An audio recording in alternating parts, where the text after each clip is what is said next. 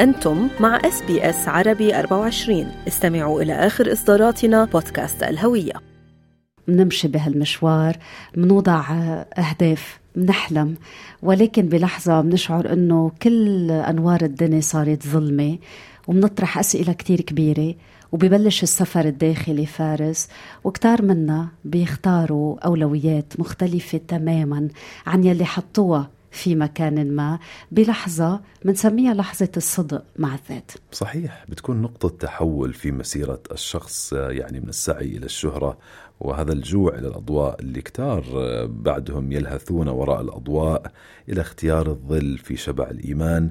مسيرة القس المرنم اللبناني أيمن كفروني لترك الفن طوعا بخضم نجاحه بعد اختبار شخصي وحميم مع الحياة الروحية المسيحية. هو يلي وقف أمام لجنة الحكم ببرنامج استوديو الفن عام ألف وتسعمية واثنين وتسعين، حمل عوده، غنى يوما للمطرب الكبير عبد الوهاب، اختار الشهرة فارس وبيقول كنت عم بسعيلة وشو ما كان الثمن، إنما بعد سبع سنوات قرر أنه تنزل الستارة عن حياة عايشة بصخبة لمدة سبع سنوات، ويرجع يعمل هيدي النقلة النوعية بحياته، يكرس صوته لموسيقى روحية، يغمض عينيه عن كل تصفيق العالم ويبلش مسيرة جديدة وولادة جديدة. شو الخبرة المفصلية اللي خلت أيمن يودع أضواء المسرح ويكتفي بنور الموسيقى الروحية المقدسة؟ ضيفنا لهذا الصباح القس والمرنم اللبناني أيمن كفروني. أهلا وسهلا فيك أيمن، وصباح الخير. صباح الخير لكم، شكرا لكم على الاستضافة. أهلا وسهلا فيك. صباح النور أيمن، أنت في زيارة إلى سيدني، سعدة جدا أنك معنا اليوم، وهل منبر هو حتى تنقل خبرتك مثل ما هي على الهواء. خلينا ردك لعام اثنين وتسعين، رجعك لهالشاب يلي كان شايف كل الدنيا على خشبة المسرح، والدنيا عطته أنه يوقف هونيك ويحقق حلمه. كيف كان أيمن شايف الدنيا بوقتها؟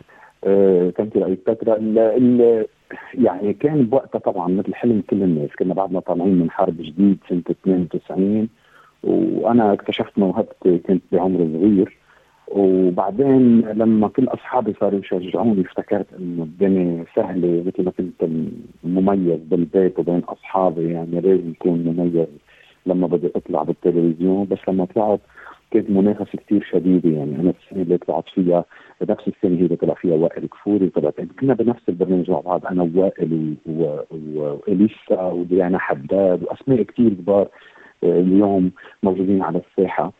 فشفت أن المنافسة منا شيء سهل، وصار الفن بالنسبة لألي مثل ما حضرتك ذكرت للمقدمة إنه أنا بدي أوصل للنجومية لو مهما كلف الأمر. وكان يسألوني كثير مرات، كان بالنسبة لي واحد من الأسئلة مرة انسألت بإحدى المقابلات ببداية طريقي، قلت لهم يعني بتفضل تعيش أعمى ومشهور مثل سيد مكاوي ولا عندك بصرك ومغمور؟ كنت تفضل لا، تفضل عيش أعمى ومشهور، أو حتى موت بسن مبكر مثل عبد الحليم بس أوصل النجومية. هالقد كانت بقلبي وبكياني حلم بدي حققه، وهيك كان مشاركتي باستوديو الفن. وبعدين الاغاني اللي بلشت اقدمها وبلشت اطلع على سلم الشهره وذوق طعمتها يعني، وهيك صار. ايمن، يعني الحلم اللي كان يراودك بهديك الفتره براود كتار، يعني حتى يمكن من الناس اللي عم بيسمعونا هلا بقول لك انا بدي اعيش حياه الشهره والنجوميه وتطلع اخباري على بكل مكان وعلى السوشيال ميديا وعلى التي في وعلى الراديو. خبرنا كيف يعني الحياه كشخص مشهور، هل لذة الشهرة للشخص اللي عم بيختبرها وبيعيشها نفس اللي عم بتطلع عليها من برا، ولا بريق الشهرة مرات بحرق هالأشخاص؟ في نور بيحرق أيمن. يس يس هو هو ما في شك إنه الشهرة إلى إلى بريق حلو جميل، يعني حلو إنك تكون موجود بمكان والناس تعرفك. لا بالآخر إذا إذا بتطلع فيها deep inside، يعني بس الإنسان يطلع بداخله ليش بده يحقق هيدي الأحلام، يعني في شيء يدفعه، لأنه بتخلق له نوع مفروض من الاكتفاء، من الساتسفاكشن، بحس أنه هو الإنسان بالآخر عم بدور على شبع، عم بدور على ساتسفاكشن بشيء عم يعمله، وطبعا تحقيق انجازات وتحقيق نجاح وتحقيق شهره ويصير شخص معروف، هيدي من اكثر الاشياء اللي بتوصل الانسان لانه يكون يكون ساتسفايد، يكون عنده هالاكتفاء اللي عم بدور عليه.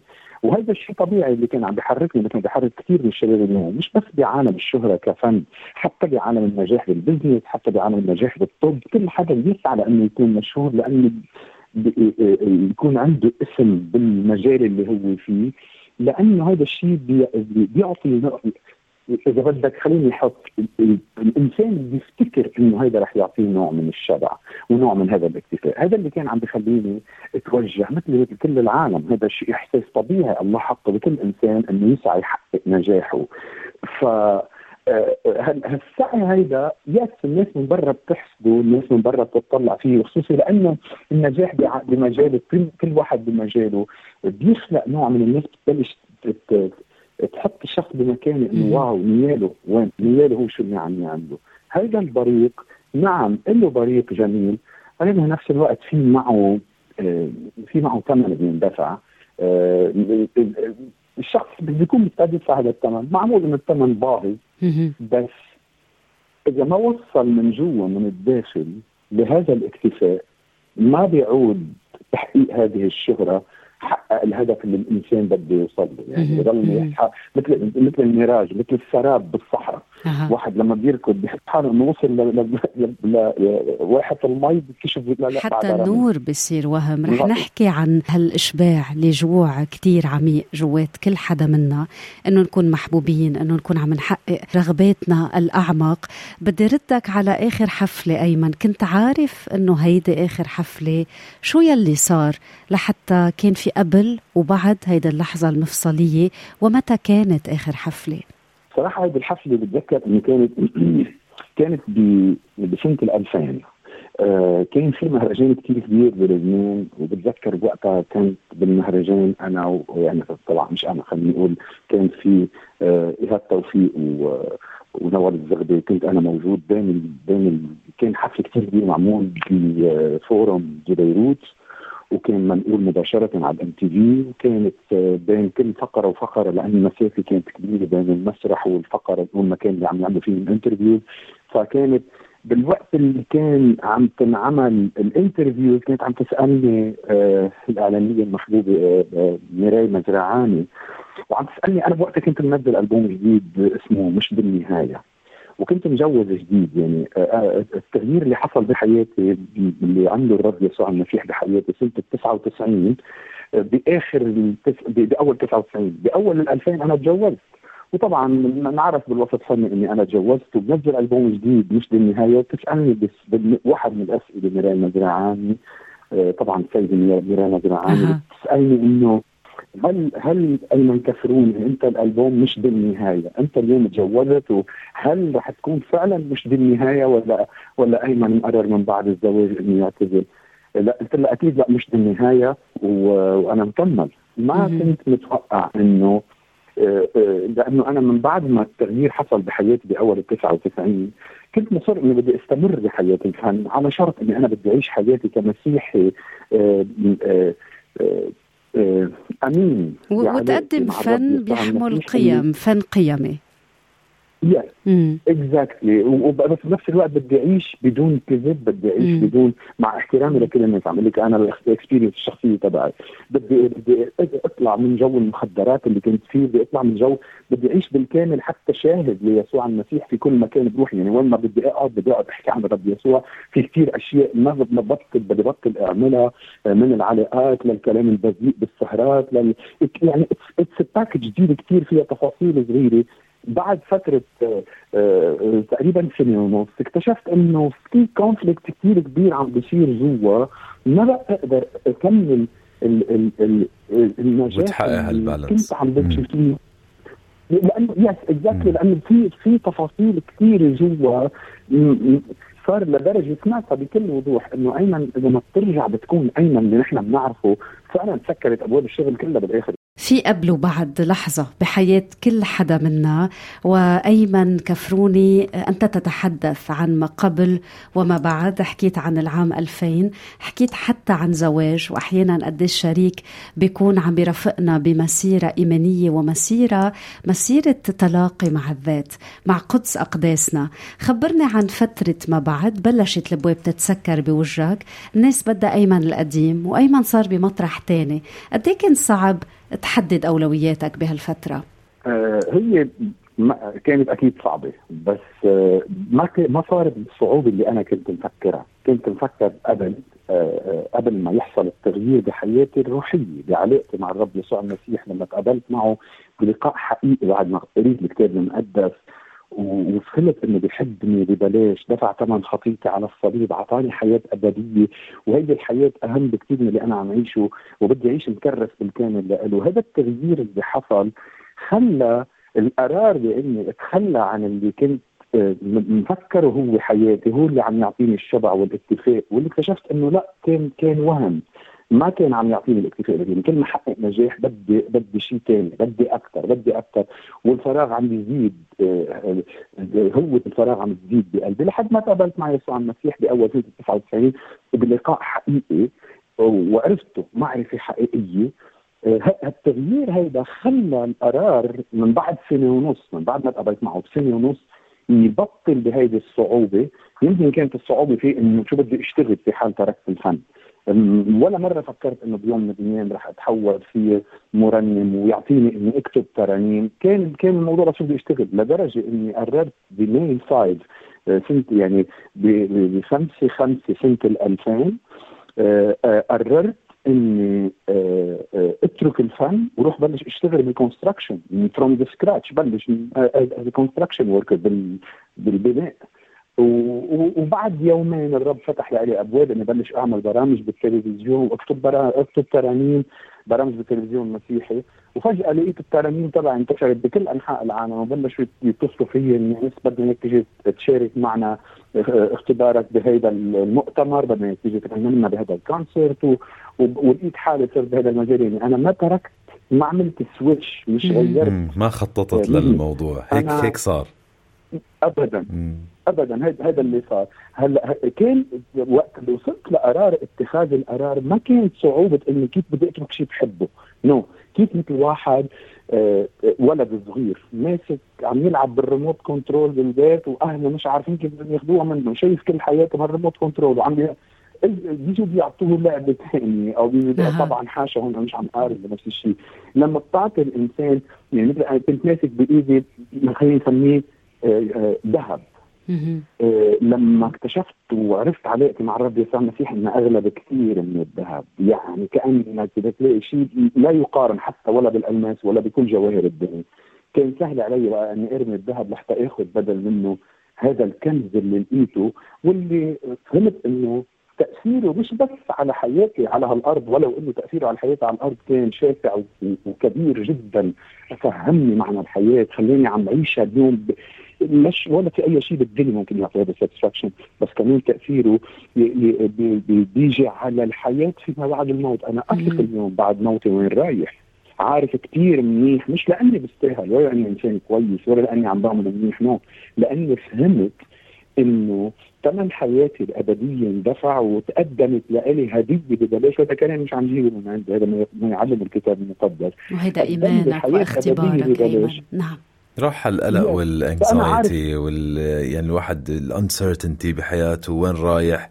وما حنسألك سؤال يعني when you look back، يعني هل بتحس حالك ندمان لأنه يبدو أنك أنت في مكان آخر؟ خلص خلص يعني وصلت لهذا الساتسفاكشن أو هذه هذا الاكتفاء الذاتي اللي هو ما كان رح يجي أصلا حتى لو كملت بطريق الفن من طريق ما بشبهك يمكن. م- أيمن، حابين نسألك قبل ما يداهمنا الوقت عن عائلتك، قد ايه ضروري الواحد يكون بجو عائلي ومع شريك بفهمه، بيعرف ليه عمل هذا التغيير؟ خبرنا عن زواجك وعن زوجتك، وإذا عندك أطفال حابين نعرف أكثر عنك على الصعيد الشخصي، سيما أنه زوجتك تزوجتك فنان. يعني صحيح صحيح صحيح، وكان كان تحدي كثير كبير. اصلا ما كنا تزوجنا، لو ما يعني انا احنا قبل ما نتزوج كنا انا وجريس نعرف بعض لمده ثلاث سنين، وبعدين لما انا حصل التغيير بحياتي بلقائي الشخصي مع الرب يسوع المسيح باول سنه تسعة وتسعين، بلشت تشوف هذا التغيير. هذا الشاب اللي انا بعرفه مريض ولا مره تعاطت مخدرات، بس تعرفني انا بتعاطى مخدرات، بشرب حشيش وبشم كوكايين وبسهر بالسهرات وبتعمل جو فرح، وهذاك الوقت هذا هيك كنا شايفين الدنيا. شافت انه هذا الشاب اللي اتعرفت عليه اوكي الشهره بطلت اخذت له اضواء عيونه، صار تغير تغير ترك الاشياء اللي كان يعملها، شافت التغيير حبته، بس بنفس الوقت كانت خايفه منه، خايفه باي اتجاه بدها تروح. أه صرت احكي لها كثير عن الرب يسوع المسيح ومدير تقرير الانجيل. هذا الموضوع خلق شويه كونفليكت بالبدايه، بس كان في قرار بقلبي من جوا انه اذا ما بدها تاخذ هيدي الخطوه وتمشي بنفس الاتجاه اللي انا ماشي فيه مش رح نقدر نكمل مع بعض. فصرت صلي من اجلها انه يا رب اذا يغيرها، وهذا فعلا اللي صار. بعد ما انا حصل تغيير بحياتي يمكن شي سبعة ثمان اشهر هي عم تقرا الكتاب المقدس، كمان حصل تغيير حقيقي جذري بالداخل من جوا. يعني اختبرت شو ان ولدت ولاده جديده من الله، وصارت فاهمه ايمن وين صار. لما صار فاهمه ايمن وين صار صرنا ماشيين على نفس الطريق وعارفين اثنيناتنا نحن بدنا نرضي الله باللي نحن عم نعمله اكثر من انه انا حقق نجاح. فهي كانت من المشجعين لإلي، مثل ما كانت بالبدايه من الواقفين ضد انه لا مش لازم تترك الفن، كانت هي اول حدا شجعني اني اترك الفن، وعلى هذا الاساس تزوجنا. طبعا وقوف جريس حدي ساعدني حتى بالمستقبل انه اتحمل كل التحديات اللي اجتنا حتى من بعد ما تركنا الفن. ولا مره ولوكت باك، ولا مره حسينا انه يا ريتنا تركت، بالعكس كان كان هذا الشيء اصرار اكثر انه نحن عارفين حالنا ماشيين بالطريق اللي الرب بده ايانا، وانجحنا بشكر الله. انا عندي بنتي صار عمرها ثلاثة وعشرين سنه، تجوزت رح يصير لها سنتين، تجوزت بامريكا، كنا عايشين بلبنان. الرب اعطاني نجاح حتى في البرامج اللي عملتها على مده خمس سنين، بعض البرامج المسيحيه اللي عم بكرز فيها باسم الرب يسوع المسيح كانت عم تطلع على الام تي في بلبنان، يمكن مش المستمعين بيعرفوا.